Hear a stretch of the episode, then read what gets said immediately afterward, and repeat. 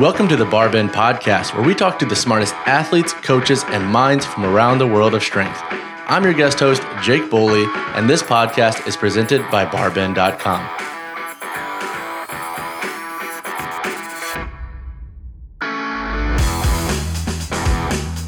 Today I'm talking to Dr. Jordan Feigenbaum, who, in my opinion, is one of the top strength coaches pushing the envelope for improving current training practices.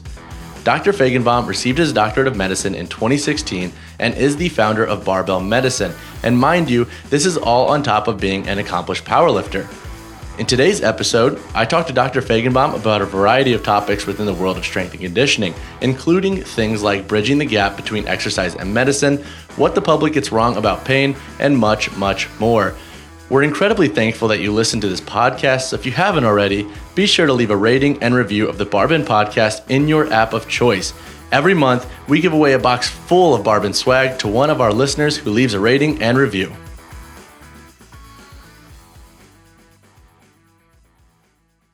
Today, we are joined on the Barbend podcast with Dr. Jordan Feigenbaum, the founder of Barbell Medicine and an accomplished powerlifter. How's it going? That's good, Jake. Hey, thanks for having me, man. Of course, man. And It's pumped to have you on. You're one of my idols in this industry, and it's a pleasure to have you. Um, to give a little bit of context into who you are, would you mind sharing a little bit of your background and kind of your upcoming for other athletes out there who may not know you yet? Sure, yeah. Uh, so my name is Jordan Feigenbaum. I started Barbell Medicine. It's my company in 2012 when I entered into medical school. Uh, my background from a training um, standpoint is I started powerlifting in 2010. I think is when I did my first meet, and uh, been competing uh, ever since in the sport. Uh, if you can call powerlifting a sport anyway. Um, so my best total as a 198 lifter uh, raw is 1795. Uh, uh, this is a 640 squat, 440 bench press, and 725 pound deadlift at 198. And so that keep trying to improve upon that. I've got a meet coming up in three weeks and uh, we'll see. At some point, I'm going to have to switch sports. But like the only thing that I did athletic wise before this, I used to race dirt bikes uh, for a long time at a pretty high level. That's actually how I got into lifting, not like through training for motocross, but rather I, uh, had a nasty crash the summer between my first year of college and uh, the second year of college, and I dislocated my hip. And so once they reduced it, I actually had trouble like I just had some loss of function. Like I couldn't really stand on my own and walk or whatever. So when the home PT came like to my house and was, she was like, Hey, okay, so we're going to start your PT. I'm like, okay, neat. Like, what are we going to do? And she's like, all right, stand up off the couch.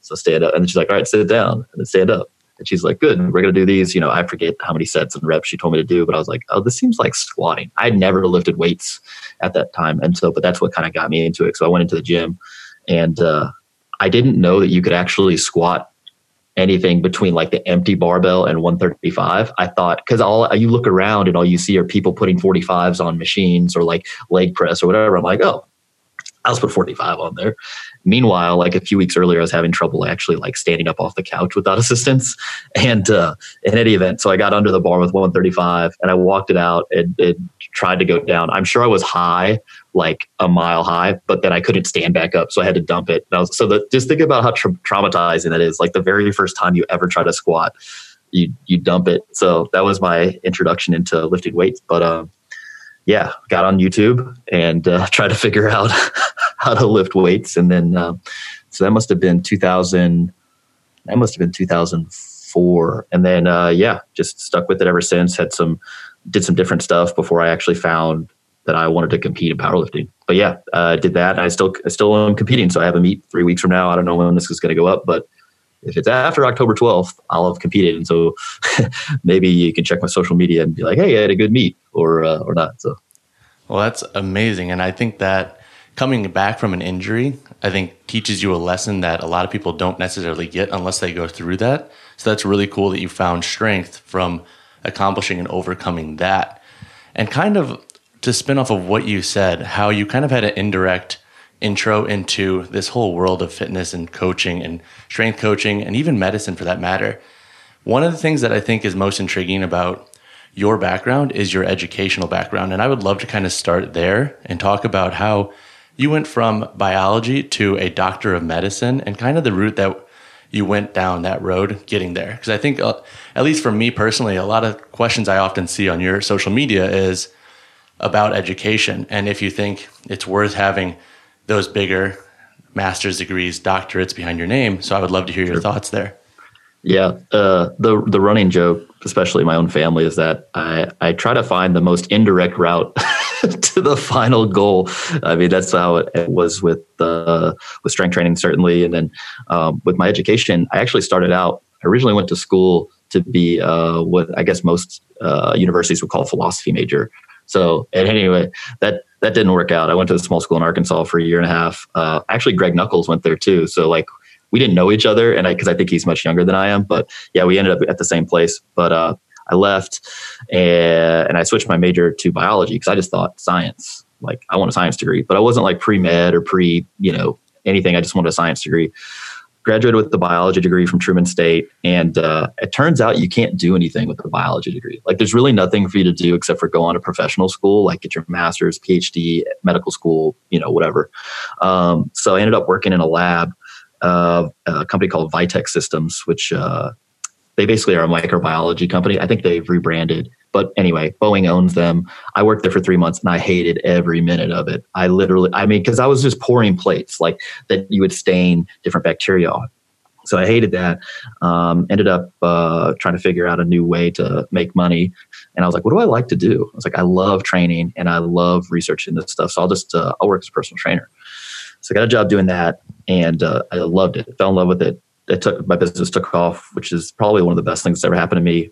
Uh, but I did also, I had this imposter syndrome thing going on where I was like, I don't think I know enough. Like, I know how to lift weights. I know, um, you know, how to coach this stuff, just which at that point was based on trial and error because there were no resources back in 2007, 2008 on how to, how to really do this.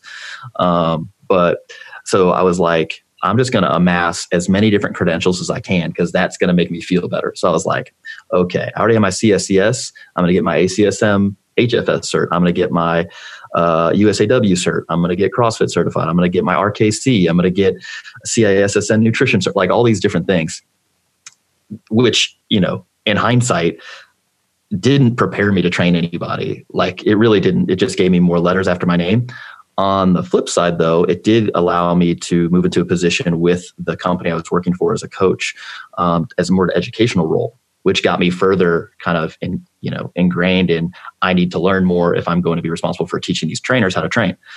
Uh, which ultimately led to me thinking about higher education because I was like, should I go get a PT degree? Should I go get a master's in something? Should I go to medical school? And I kind of had this conversation um, with a couple of close friends and mentors. And um, basically, the only thing that was like worthwhile for me, given how old I was, I was 24 four at the time. And like what I was doing in my career already was medical school. But I'd been out of school already for a number of years. And so I needed to figure out a way to shore up my my resume, my my application. So I ended up getting a master's in anatomy and physiology from St. Louis University School of Medicine. Um, I actually taught anatomy to their med students and PA students, as well as neuroanatomy, and so that was fun, a fun experience for me. And after that, I applied to medical school, got in, went to medical school, uh, and then ended up doing my residency at UCLA in family medicine. So, yeah, I, I, spent some extra years in there, like working and getting a master's. I mean, I could have, if I would have gone to medical school like right after undergrad, I think I would have had a much different experience if I even would have been successful, like applying and like going through it in the first place. But I, uh, so yeah, again, a, this very indirect route, but having all that educational experience, I do think gives me some insight when people ask those questions like should i go get this professional degree? And i don't know that there's one answer for that. It just really depends on what what do you want to do? If you need like additional professional licensure to do what you really want to do like hey knock yourself out. On the other hand if you just want more education to know more things i don't know that you always have to pick a formal route for that. Uh, so, for instance, there's a lot of adult learning programs. There's a lot of uh, sort of like master class or mentorship kind of programs that may be more suitable. It really just depends on what you want to do. Um, but you know, spending a whole bunch of money, uh, both like it costs money to go to school, and then opportunity cost of like actually going and not working and stuff might not always be the best solution. Uh, but for me, going through medical school and, and, and, and stuff like that was a was a good trade off. Yeah, I, I, totally understand that. And something you said in there kind of stuck out to me, and that was on the topic of imposter syndrome. I think that yeah. I think that's something that a lot of coaches actually experience, especially when they're younger in the game, because you don't have the years with a ton of athletes yet. You haven't really nailed down what you fully believe in. You're testing a diff- bunch of different methodologies. Can you kind of speak to that and how you worked through that along the way, especially as you went through maybe your education, you started to build more of your client base, your business itself? Sure. Yeah. I mean, I think when you start out, you don't have any experience or much experience at all. Um, you can you can really go one of two ways. Although I do think you end up experiencing both. So the first way you could go is being overconfident, like I know all these things, I'm the expert you know, and you almost feel like you need to have this confidence in, in order to not only sell your services to people, but also like make sure that they trust you. Uh, on the other hand, I think if you experience that initially, then the more you learn, or even if you're not like actively seeking knowledge, you end up coming across things that challenge your beliefs. Uh, you start thinking like, "Oh crap, maybe I don't know this stuff so well," and so then you you kind of get insecure about uh, your knowledge base, your skill set, um, especially when you come into contact with people who may have either have more experience than you, more education, or both. And so, so at that point, you you start to, you know, kind of doubt yourself, and and it's it's really it's a it's a struggle. So. Uh, alternatively, you could start from the very beginning. You may not be very confident in your skill set, which is almost appropriate because even if you like come out and you have a degree and you have some personal experience, if you've not had experience, for instance, coaching people, um, you you just you you that's what you lack that. It's hard to be like i'm an expert right now. It's like really though? How many years have you been doing this with other people? Like where's your pedigree? So um, the best advice i can give for people uh, i would prefer that folks come out and be i guess very self-aware of like where they're at on this curve um, you know the the the it's not so much a learning curve it's more just like a career experience curve it's like if you're just starting um, the knowledge base, the fund of knowledge that you have is a good primer for like how to critically assess things, how to think about things, how to interpret new data, new knowledge, new skills. But it's not like well, I've got this knowledge. It's never going to change. It's very dynamic. Um, it, one of the funny things they said in medical school was like at the very beginning, they were like, look, 50% of the stuff that we're going to teach you in the next four years is going to be wrong. We just don't know which 50%. And so it's like, yeah, but, but, you know, and when you, when you, from the outset, that statement is like, oh gosh, that's incredibly daunting. But when you start thinking about your education as sort of a, a way to uh, critically think and assess and interpret things and kind of gain new knowledge from your own like personal goal directed sort of education then it becomes a much less stressful situation. So i prefer that people come out when they're starting a new endeavor just be self-aware of your own limitations. That's fine right? You don't have to be overconfident um, the it's it's much more beneficial to tell somebody when they ask you a question like I don't know or I'm not sure. I'm going to investigate versus just making something up on the spot. Uh, especially uh, on the internet where people can do so anonymously and like cl- make egregious claims and not really have a bunch of repercussions. Um, also, familiarizing yourself with the Dunning Kruger effect is would be super useful, just because the less you know about a topic, the more confident you're likely to feel about your own personal knowledge. Um, another great like little you know quip is uh, everybody thinks they're an above average driver for instance which is, is statistically impossible so just like everybody thinks they're above average trainer coach doctor, or whatever. Again, statistically impossible. So uh, it's highly likely that you have an average skill set and average sort of uh, fund of knowledge. That's okay. Trying to improve from there um, is the the main thing that I, I would advocate for. So and then and then finally, trying not to get personally invested in a pet theory or pet like sort of you know, kind of understanding uh, of of things because things change so often, so frequently that really you should base your opinions on your experience as it combines with the current evidence. And since that's all going to change, I don't know that making super confident claims and being uh, you know adversarial towards other individuals who share different views is really helpful all it's going to do is frustrate you in addition to you're probably both going to be wrong in 20 years. So one thing that austin and i dr baraki uh, another uh, physician at barbell medicine we always joke about like hey 20 years from now most of the stuff that we say right now is going to be wrong in some way or another. That doesn't mean that i feel that imposter syndrome anymore right now. Um, it just means that i'm more comfortable being either uncertain or potentially being wrong. I'm I'm I'm, comfortable with that, uh, but when I say things, I try to provide the right caveats. So I'm not like you know uh, marrying myself to a certain theory or certain statement because I don't want somebody to come back and say, "Well, you said that without a doubt, always." It's like this, and I'm like, oh, well, yeah, that was wrong. That's tough to swallow, you know. So it's easier to have uh, to to kind of be a little more skeptical, a little more subdued with your opinions. I think. I agree, and I, I, love all of that, man. And that kind of is a perfect segue into my next question for you, which revolves around barbell medicine and how you founded it, and kind of the principles sure. that that stands behind. Because I want to know along the way when you thought of that idea and you really started to accelerate it. Because over the last couple of years, man, barbell medicine has taken off, and it's been awesome to see. You guys are across every media platform now, which is phenomenal, and the content you put out, I think, is the perfect example of what you just explained of being objective enough with what you know, but also understanding that things could very well change, but here's the best of what we know and we've experienced in the moment. So to go off there, man, how uh, how did you come up with barbell medicine and the principles behind it?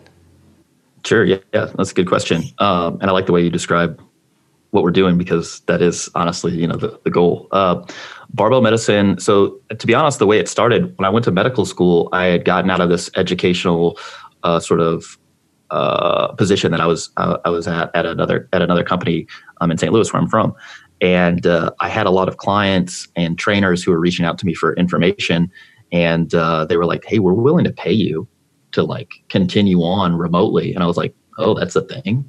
I didn't even know that. So that was what 2011 or 2012, something like that. And so I, I decided just to start this company.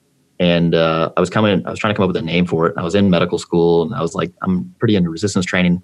Let's call it barbell medicine.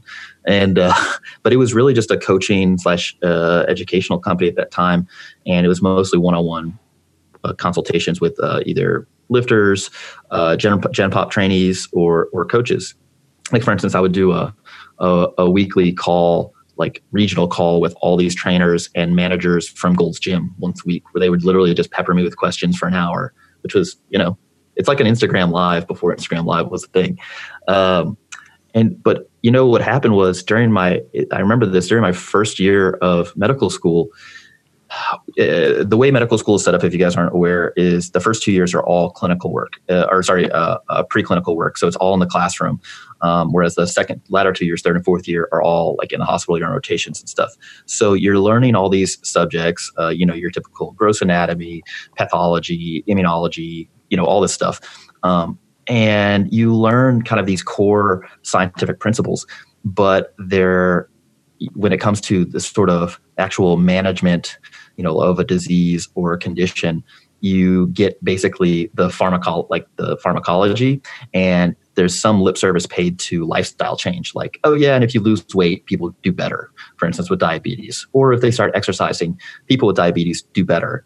Uh, but my own personal experience with coaching folks with these medical conditions with high blood pressure with diabetes was that exercise uh, particularly resistance training and nutrition modification could have this huge, huge impact. And I was like, why is this not a thing that we're learning?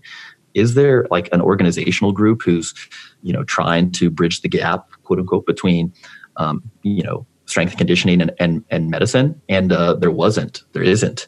And I was like, well, who better to do that than me? I mean, because at that point I'd been coaching for a number of years at, at a re- reasonably high level. And then I was also about to be a physician. So at that point, we kind of pivoted. We're, we're still doing the, the coaching, but our main thing, we wanted to expand our educational sort of content to provide uh, medical practitioners with the knowledge on how to implement different lifestyle changes with their patients and how that could benefit their patient outcomes. So, for instance, each doctor should be familiar with the current exercise guidelines, how to recommend them, uh, and the relative benefit they can have for certain conditions, because we feel like that knowledge base would improve the recommendation rate or the counseling rate for for exercise. Uh, just as a, an aside, a, a statistic that is really kind of telling of where we're at.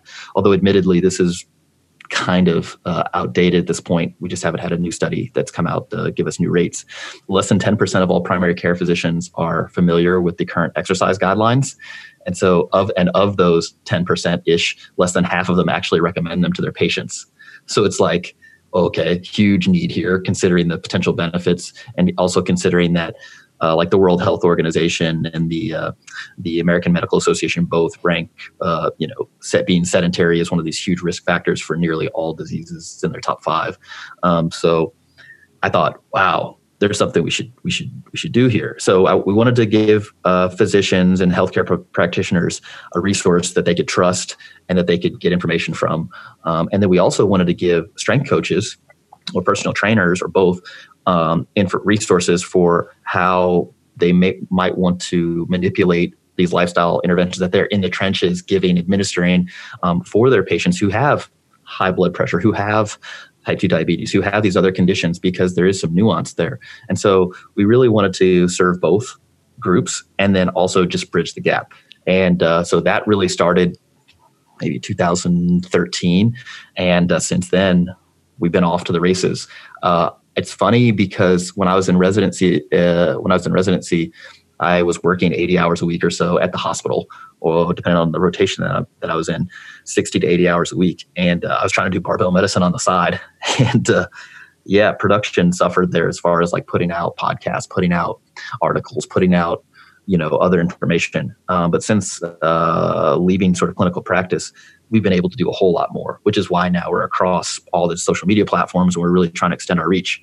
At some point, I'd like to you know reach influencer status. I don't know like how many followers I have to get or how what I have to do to do that. But uh, I think as as our audience continues to grow, um, we'll be able to to make a positive difference in in both those groups. Again, healthcare uh, providers and then strength coaches. That's that's the idea. That's amazing. I think to kind of go off of what you said, I think there will be a shift in the fitness world and strength coaching world where people are going to start to acknowledge the work that you guys are putting in and some of these bigger coaches that are really trying to broaden the scope of everything that's going on and everything that's changing from an objective point of view. So, going off of that, has it been a little bit slow in your opinion, or has there been any resistance or pushback from more of the medical practitioners that you're trying to educate about the guidelines? Because I feel like it must be a little bit frustrating at times, especially for maybe some of the older pops who are resistant to change. So, have you experienced any of that? Um, you know, it's not something I had thought about actually until uh, just now. But um, it's funny, you know, each one of our seminars, we get a handful of, of doctors, like, you know, MDs or DOs who show up. And uh, in, in general, I mean, if they're coming to a barbell medicine seminar, they're obviously at least somewhat familiar with, with our stuff. So those folks are completely bought in. They're like, I want to take away as much from this this seminar as possible so I can bring it back to my patients, which is super cool. So no pushback from them. Um, interestingly, as I appear on more and more podcasts or more and more media goes out, I get um, people who are less familiar with our brand who reach out. Uh, and, and, what's most interesting, I don't know if this is just like a selection bias thing or, or just the, the older individuals have more time to write emails. But the emails I get from these folks, man, they're big supporters. They're like, this is great. This needs to be, you know, uh, uh, uh promoted so that more people know this. I, I actually haven't gotten, and I'm, I, sh- I'm gonna, I should knock on wood because, you know, this has been a, a positive thing. I haven't gotten much, much if any, pushback from the healthcare um, field outside of like really what I would consider fringe uh, providers, and I don't mean that that they're like in some crazy specialty like radiology oncology. I have not that. I'm, what I'm saying is that these some there are some providers out there who are hardcore like keto, for example, or or they have some other kind of pet diet or exercise protocol that they love.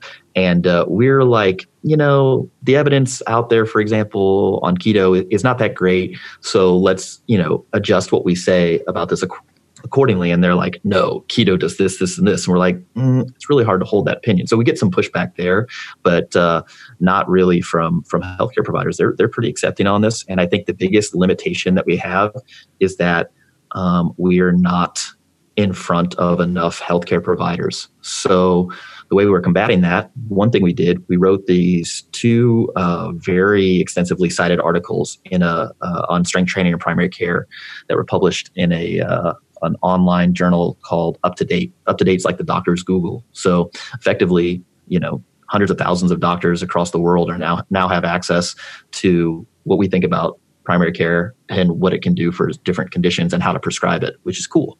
Um, another thing that we're doing is working on getting our seminar approved for continuing medical education. So that way, you know, your doctor who may have no real interest in learning this stuff, but who needs to get his his or her CEUs or CMEs rather to maintain their licensure is like, well, I can go get you know 20 contact hours at the seminar.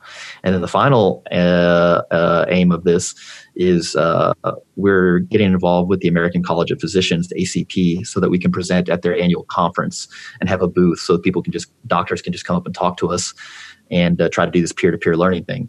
Uh, what i suspect will be like make this going to kind of take off is that instead of there just being austin and i and a handful of other folks that there's hundreds of us not necessarily working with barbell medicine, but just people who are who've been like kind of infected with the training virus or whatever, and uh, so the, there's just an army, and I think that'll help kind of. Uh, uh, trickle out to, to more and more uh, physicians, but no real pushback there. Uh, the bigger pushback we get is really from the strength conditioning field um, when we start talking about modern medicine concepts, specifically things like statin therapy when indicated to reduce uh, atherosclerotic cardiovascular disease risk or different medical medical management of common conditions like high blood pressure, type 2 diabetes, obesity, even using weight loss drugs.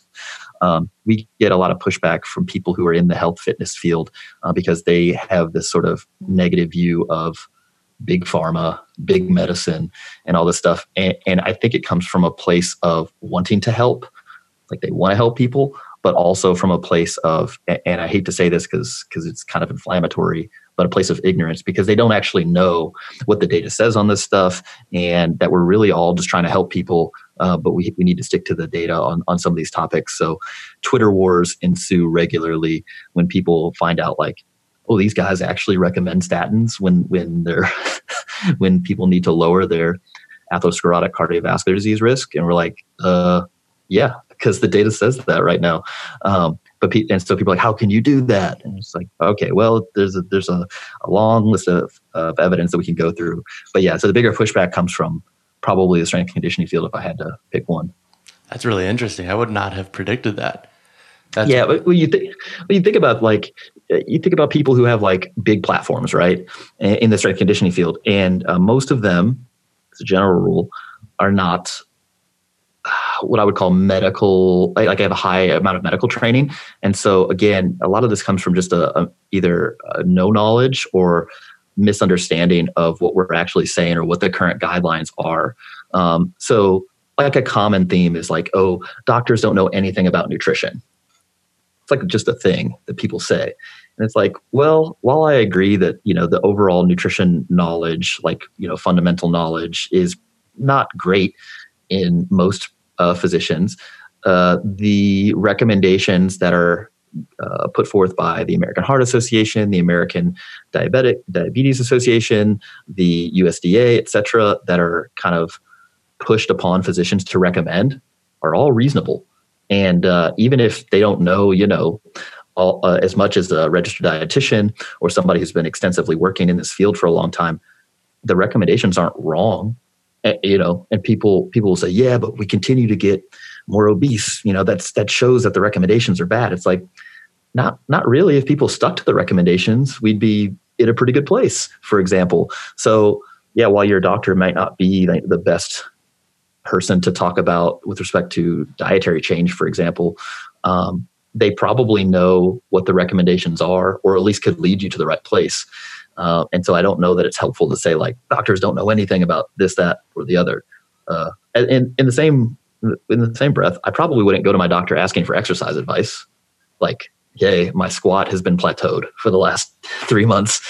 what do?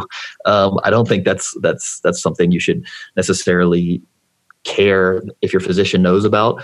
Um, but they also doctors should most certainly not be putting bad narratives in in patients' heads about like the risks of resistance training or something like that. That's a big that's a big misstep that i think is probably one of the most egregious errors i see. And so with in that case i am more on the side of the strength conditioning coaches who are like these doctors don't know what they're talking about. It's like well that in that case yes i agree and i'm as mad as you are so. So it sounds like it's a lot of figuring out where that line exists between people and trying to bridge the all or nothing sides and that yeah. sorry go ahead yeah no, yeah. So it, yeah, it's just I, I, think I think that's a perfect way to sum it up. Uh, uh, if you're all or nothing, you know, like these people are all bad or these people are like that's probably not a logical position to hold. But we're and we're so we're trying to fight stigmas uh, on both ends. I think, but um, overall, I, I think if you had to, if I had to pick where am I getting more, where are we getting more pushback from? It's probably the health fitness field rather than than other doctors. Other doctors are like, okay, you guys made an argument, you provide evidence uh, and your peer-to-peer learning. Seems good you know? On the other hand you have that same type of interaction with a strength conditioning coach. You make an argument you provide your evidence and and, and then your recommendations and they go they don't read the, the, the resources provided. They don't read the the they don't provide any evidence to counter your claims. They just go no i don't believe that. It's like oh okay. I mean that's you can do that you're free to do that but it's not really a, a useful engagement so Something you said in the last bit that you were talking about is about narratives. One of the narratives mm-hmm. that I love that barbell medicine has been talking a lot on, and especially writing a lot of content on, is on the concept of pain, and more specifically, oh, yeah. chronic pain. So, I am not an expert on that. So, I would love to pick your brain on just how you guys are trying to change the narrative around chronic pain and where people are getting it wrong.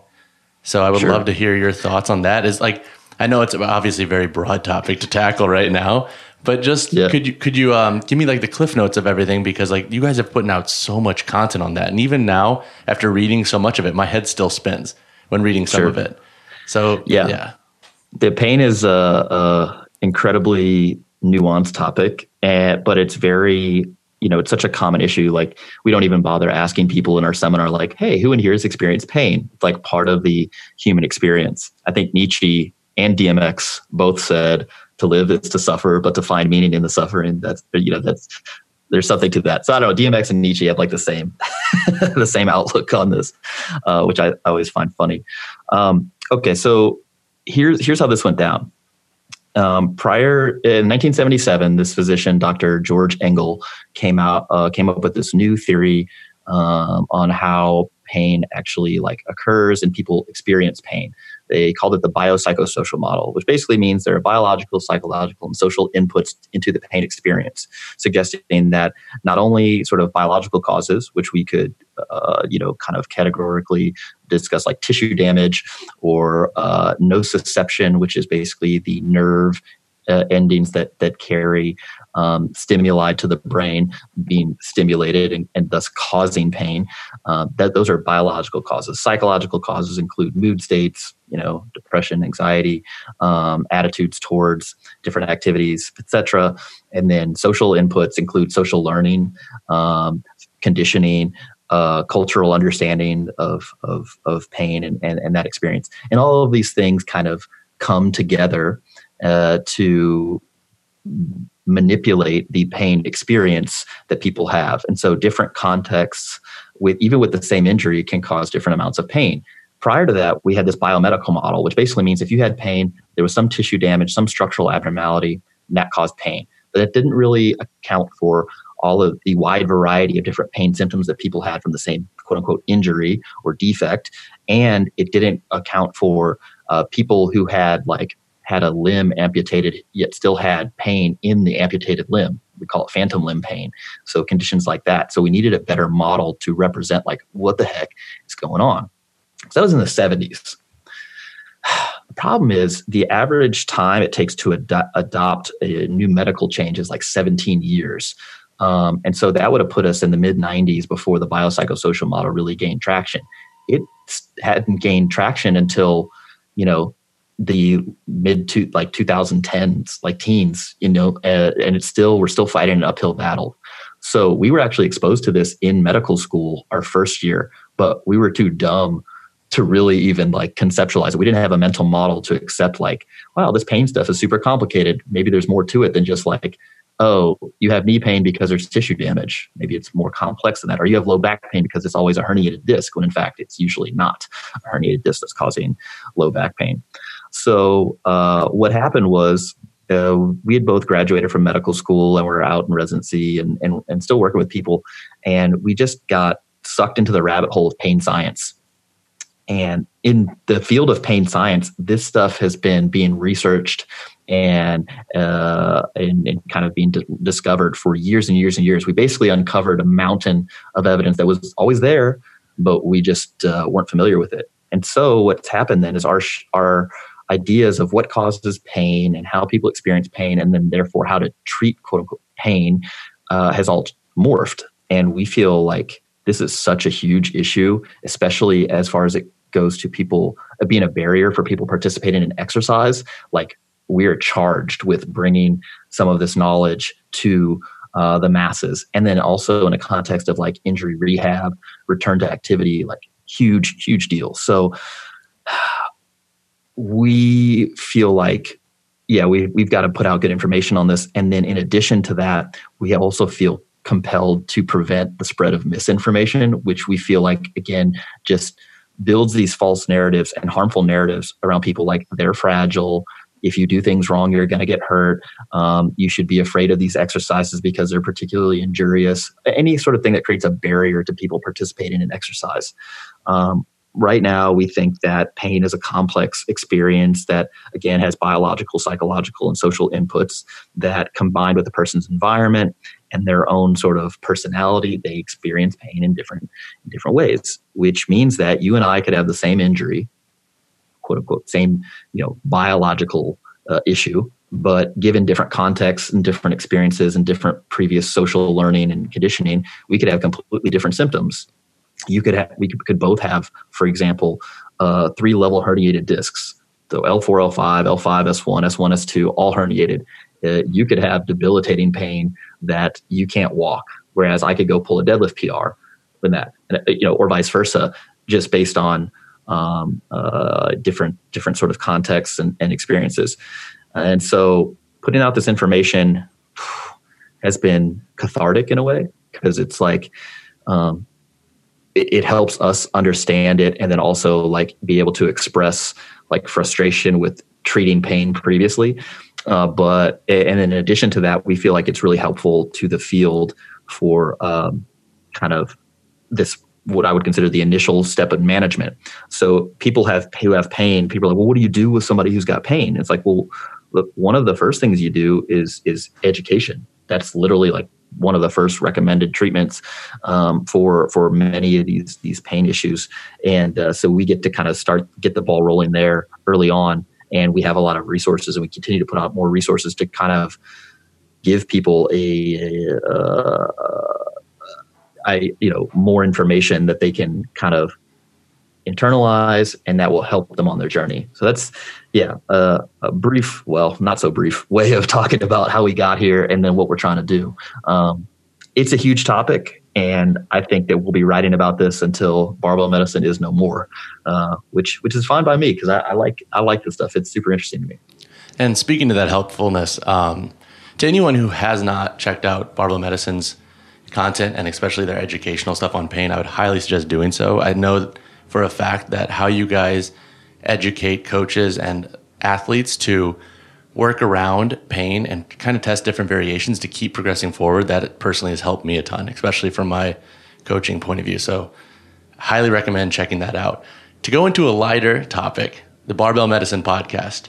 You guys have a podcast super fun it's always a good time i would love to ask you about that growth of the podcast and when you officially started that in relation to barbell medicine starting up yeah, sure. Uh, so barbell medicine started. I think the first time I actually like like I registered for the LLC was late 2011, um, and then the first podcast we recorded was on I think osteoarthritis, and that had to be my intern year during the spring. So 2017. I mean, there was some years in the middle that I we were, I was so resistant to doing it. One because I know with podcasts how most people do podcasts. They just start them and then they die off because you just stop recording, stop putting out material. And then also we felt like every time that we do a podcast, we can't just talk. Like, like I can't just call you and be like, "Hey, Jake, what's up, man? How you doing?" Like nobody, nobody's listening to our stuff just for pure entertainment value. Like I wish that were the case. I wish I were like funny enough or engaging enough that uh, that was the case. But um, so each time that we do an episode, we have to per, like do a lot of legwork as far as organizing our thoughts, organizing research, making sure our show notes are detailed enough that people can like go off and learn on their own. But uh, I think the first episode we did, um, like in the first month, maybe got I don't know, two thousand downloads or something like that, which is uh, not a lot which was initially kind of discouraging, but also expected because I know when you start launching new social media content, like it's going to take a while to get traction. Now, every time that we release a podcast in the first week, we get about 20,000 downloads. And on average, our podcast is in the 100,000 download per month range, which is cool. You know, that's great. Uh, I always feel bad that, like, when people come up to me and they go, Hey, I've listened to all your podcasts, I'm like, Oh, like sorry. I don't i feel like i should apologize. Like i need a, a better radio voice or, or something like that. But um it's it's uh it's cool that people have uh, started listening to it and uh, continues to grow. I think one of my big goals for the podcast is to get more and more guests, like actual experts in their field who don't participate as much in social media. So we want to get people who are pr- doing the primary research to come on and talk about, hey, you did the study, what did you find? Or or people who don't really have a voice uh, on social media as much uh, to kind of uh, at least at least share their thoughts. Uh, one guy that immediately comes to mind is uh, Alan Flanagan. Alan Flanagan is really smart guy. He's getting his PhD in uh, it's it's nutrition, like public nutrition, I believe. He's also got a law degree, and he's got his registered. He's an RD, and uh, in any event, his big thing is like public policy as it pertains to nutrition um, in uh, in the UK, and so. But and he's on social media, but he just never posts. He says he's so frustrated with it. So it's like when we get him on our podcast, we're just like picking his brain, like, "Hey, what do you think about this? What do you think about this?" And he's got so much material to share. I'm like, "Cool. Well, we'll give you a platform to share it."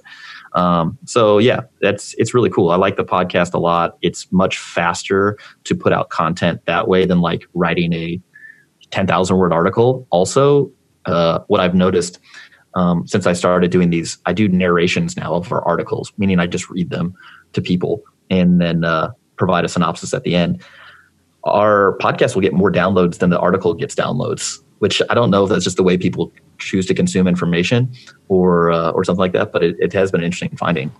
That's really interesting. I wonder if it has to do with people just being on the go more often or being able to play it wherever they're at and so forth. Yeah, yeah. Like instead of having to sit down and read like uh, you know a, f- a 40 minute read or just listening to me talk you know for that maybe it's easier or again and this is me you know hoping it's true maybe they just like the sound of my voice. It's like, hey, soothe me, give me. I, I, don't mean, know. That's exactly. I, I listen to this podcast every night before bed, so I, I could see yeah, others right. doing yeah, the. I, I, put you to sleep. I put you to sleep. Yes, in a good in a good way. Um, in a good way. So I have I have my favorite barbell medicine podcast episode of mine. It was the one on strength coaching. I want to know what your favorite podcast to date has been. Oh man, it's a good question. I think uh, one of the favorite one, my favorite ones was probably with Dr. Nadolsky. We did a two part series on obesity. Um, one, so Spencer Nadolsky, I met him in medical school. We were both living in Norfolk, Virginia at the time, and so it was myself, Austin, and Spencer, and we just kind of talked about obesity, both diagnosing it and treating it, and including like all the different medical management, surgical managements, and then like just a bunch of misconceptions. And the thing is, Spencer is such an expert on this. He's board certified in obesity medicine. He's also a board certified family medicine doc, and he actually does this. So he's got a lot of practical experience in addition to like straight up just academic knowledge. So that was probably my favorite because we're all good friends. And then it was just knowledge bomb after knowledge bomb after knowledge bomb. And while he was talking, I was like, huh, yeah, I never thought about it like that. Huh, never thought about it like that. Uh, and so I think that one is probably my favorite from like a content standpoint. As far as the most fun to record, uh, it was probably a Q&A that we did in Seattle of last year, which we put up on a podcast. The thing was, here's what happens at these seminars. I mean, we're, we're lecturing for like 16 hours, right? So uh, over over two days, and it's just a long weekend. And what happened, you know, afterwards, you, you have a, a, a nice cocktail, and people are asking you questions. I might have had an extra cocktail. And the thing is, I I was not under the influence, but I was probably a little more disinhibited than normal, and I think I'm more funny when I when I am like that. So yeah. Anyway, people they were asking us about um, uh, the current state of exercise science, and I found that uh, the resp- the responses were were really, I've uh, I think true and, and and entertaining, and then also like informative as far as like how I think people should go about getting knowledge in the strength conditioning field. So that was my the most fun one to record. The most informational one was the one on Spencer with Spencer Nadolsky, uh, and I you know if you guys are interested, listen to our podcast. It's fun. We can we could always use the traffic. Final question on the podcast: If you could have right. any guest, alive, dead, anyone at all, who would it be and why? Oh man, that's a really, really good question. So I think, okay, so it has to be somebody who's not coming up on the podcast. Um, so, for instance, we have we're going to do a podcast with ZDogg. If you're familiar with him, he's uh, he's a physician, ZDoggMD. He puts out a lot of good public health information. So we're already doing that. So he can't be the one that I wish that we could get on a podcast. Um, one of the the people who I'd really love to get on the podcast is David Epstein. David Epstein wrote a book called The Sports Gene, um, which was super interesting if you're interested at all in like strength conditioning and like the science behind it. Super, super fascinating book. His recent book, um, Range, is also extremely good. And I'm not getting any money from this. Like he doesn't, we're not like in cahoots. He just, this is great. But the way he thinks about problems with respect to training and exercise performance and athletic performance is super it's just fascinating and his fund of knowledge is out of this world. He, he said, like in an interview, that when he goes to write a book, what he does for a year prior to starting writing, he reads 10 papers a day, which, you know, sounds like a lie, but maybe not. Because when I hear him talk, like that seems that seems uh, like it's got some potential. So it would either be David Epstein, because I think that would be a really fun episode, or uh, uh, uh, Paul Offit. Paul Offit is another author who I read all of his books. He his latest book called Bad Advice is fantastic, and also Pandora's Lab. Um, just great books. He is a pediatrician. He invented the rotavirus vaccine. Um, he's big on public health as far as from a vaccination standpoint and not like taking mega vitamins and stuff. And the guy's been on Good Morning America all over the. And his biggest thing now is uh, sort of uh, science communication. Like, how do you communicate science to the general public to get them to change what they're doing? And so I think just talking to him about that, given his experience in the uh, in the, with the mainstream media and, and, communicating, you know, scientific ideas, that would be, yeah, that would be cool. And then f- finally, wild card. I know you asked for one person, and these are all alive. I, I don't know. I can't. I can't do it. Uh, Neil deGrasse Tyson would be fantastic. Like I don't, you know, I got a, I have a man crush on him just from a science standpoint and I know that he's not big into like exercise or fitness or health, uh, you know, nutrition. But again, his fund of knowledge is excessive. And I like I listen to his podcast all the time. It's a StarTalk Radio. He does have a radio voice, and that is very soothing to me. So I think that having him on a podcast would also be also be great. So there you go, three three picks. Probably not as juicy as maybe uh, you were expecting, but that's that's who I'd pick. No, those are. I think those are plenty juicy, especially for the context of what you do. Um, sure, yeah. So one final thing that we like to do on our podcast is just ask, ask a little bit more of like rapid fire questions, right? So okay. my first question for you is, what's your biggest social media pet peeve right now? Oh no! Try to keep this one brief. yeah, sure. Um, it's probably has uh, when people post up infographics on pain and there's like a mushroom cloud, like oh, don't bend over like this, and there's a mushroom cloud coming out of somebody's back, or like you know, text neck or something like oh, you know, texting is the new smoking, or it's just it's usually an infographic with a terrible caption, and the thing is they're trying to be informative and trying to help people or whatever but they they're missing the boat from a pain science perspective and they're building this harmful narrative. And and you know i think that's doing a disservice. Even though they're trying to help people it's just it's more harmful than good. And uh, yeah that's probably the most annoying. We get austin and i share these between our, ourselves. And uh, people tag us. They're like oh what do you think? I'm like i can't get into this. I can't get sucked in. So uh, those that's probably my biggest social social media pet peeve. Going off of that what is your favorite? Well, not necessarily going off of that, but what is your favorite movement sure. to coach?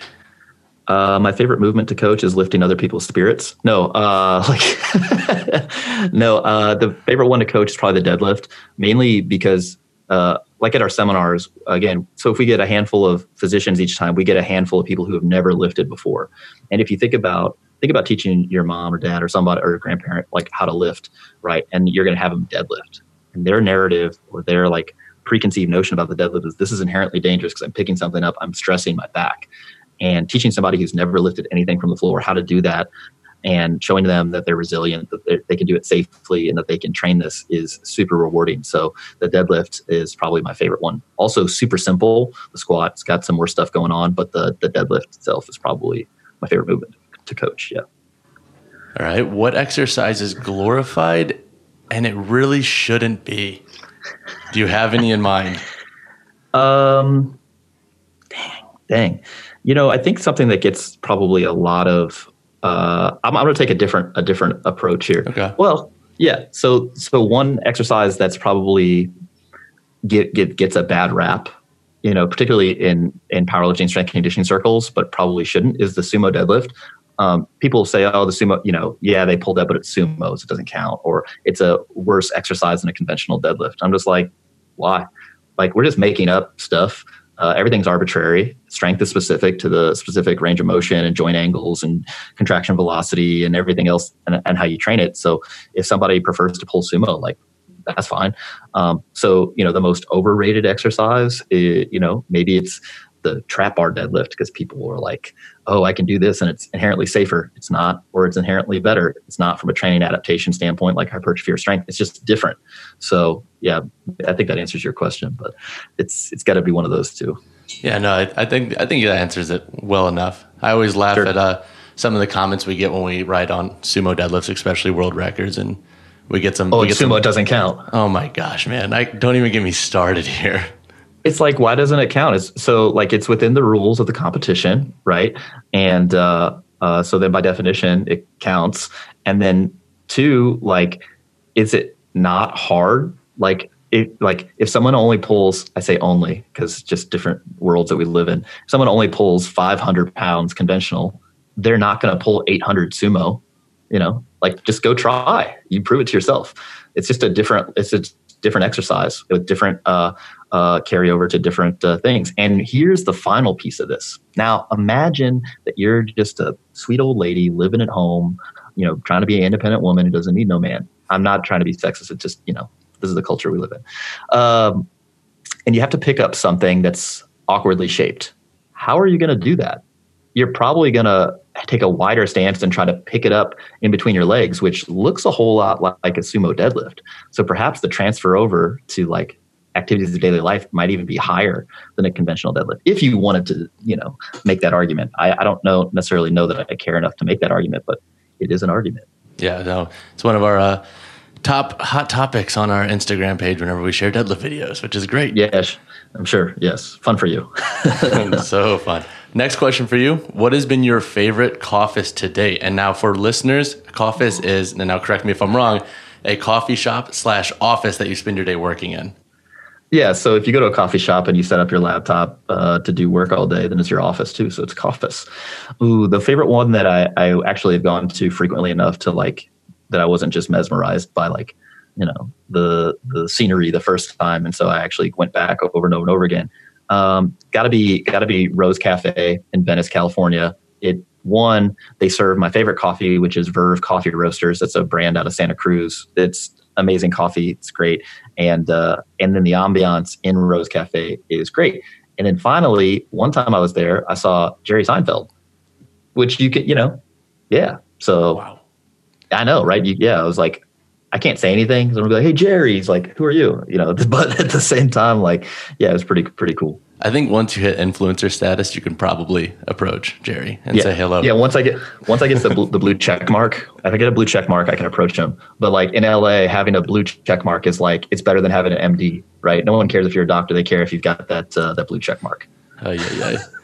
Uh, next question for you, and this is because you and I both share Missouri roots. What is your favorite thing to do in St. Louis? Ooh, man. It's a good question. So we were just in St. Louis, um, and so honestly, take the like the, uh, doing like a little taste of St. Louis was uh, as far and and doing a foodie trip was was the most fun. So I got to take all of the crew, the barbell medicine seminar staff. So it's Alan Thrall, myself, Leah Lutz, Tom Campitelli, and Dr. Austin Baraki. I took them to Imo's, right? Nice. Square Square Beyond Compare. Um, now, if you're from St. Charles County, which I think, are you from St. Charles County? I grew up in St. Charles. Yeah. Yeah, so you know, then you're like, oh, you should take them to Stefanina's or Cecil Whitaker's. It's like, look, man, the city, it's it's Imo's. All right, fair enough. So Imo's is a Square Beyond Compare. It's this really thin crust pizza with Provel cheese. If you haven't had it, you should do it. Uh, tell me, don't at me if you hate it because I'm I'm fragile. And then I took them to Ted Drewes, so which is yeah. So in St. Louis, like that, that's probably you know take, showing people where to eat. Uh, that's probably my favorite. The uh, runner up was going to we went to Pappy's, which great barbecue. So if you're in St. Louis, you got to you got to eat your way through the city. That's probably the best thing to do. hundred percent. I think the Ted Drewes and honestly, if you like Fritz's too, the concretes Ooh. are amazing. Yeah, yeah. People are gonna be like, "Hey, these guys sound like they're just in, endorsing and eating all this junk food." And it's like, well, within if, context. within context, yes, yes, yes. And then on top of the food, you also got to check out the City Museum. That is hands yeah. down one of the best times. It's hard to explain. So yes, the City Museum you got to check out. You got to do the Arch, um, and then I think also. So here's a little known thing in right by St. Louis University's campus. There is the Motorcycle Museum. So if you're all into motorcycles, they have all these old bikes and and new bikes as well, and all this uh, memorabilia. It's like it's like walking into a, a, a, Cracker Barrel, but for uh, gearheads, and it's uh, it's really cool. The only other museum that we have that's you know, I think a national museum or something like that is uh, the bowling museum, which I would not recommend unless you're big into bowling. But yeah, the Moto Museum, the Art Museum, and then uh, checking out the Arch. If you did all that while you're in St. Louis, like pretty good. You're missing the Botanical Garden. You're missing, uh, you know, going to Forest Park and checking out Art Hill. But I don't know. That's yeah. That, I, I've given you the the key to the city. That's I agree. It. I agree with you. Three to four days, good with St. Louis. Yeah, um, you got it. Well, that wraps up our podcast. A big thank you for coming on, man. Would you mind sharing where people can follow you and find you if they want to learn more? Sure. Uh, so for all our content, uh, it's archived and uh, posted regularly over on our website, uh, barbellmedicine.com. I'm on Instagram, Jordan underscore barbell medicine. We also have a, a, a main account, which is barbell underscore medicine. I'm on YouTube, Barbell Medicine, and then our podcast you can find on iTunes, Stitcher, Spotify, etc. It's the Barbell Medicine podcast uh, check us out. If you uh, like our stuff, you should subscribe. And uh, yeah, we put out stuff there regularly. Sounds good. And a big thank you. And we will have everything linked down below in this podcast when it goes up on the site. Big thank you for coming on the podcast. It was great having you. Hopefully, some folks learned some things, and then we'll hopefully have you back for maybe a part two down the road. Yeah, thanks, Jake. Really appreciate it.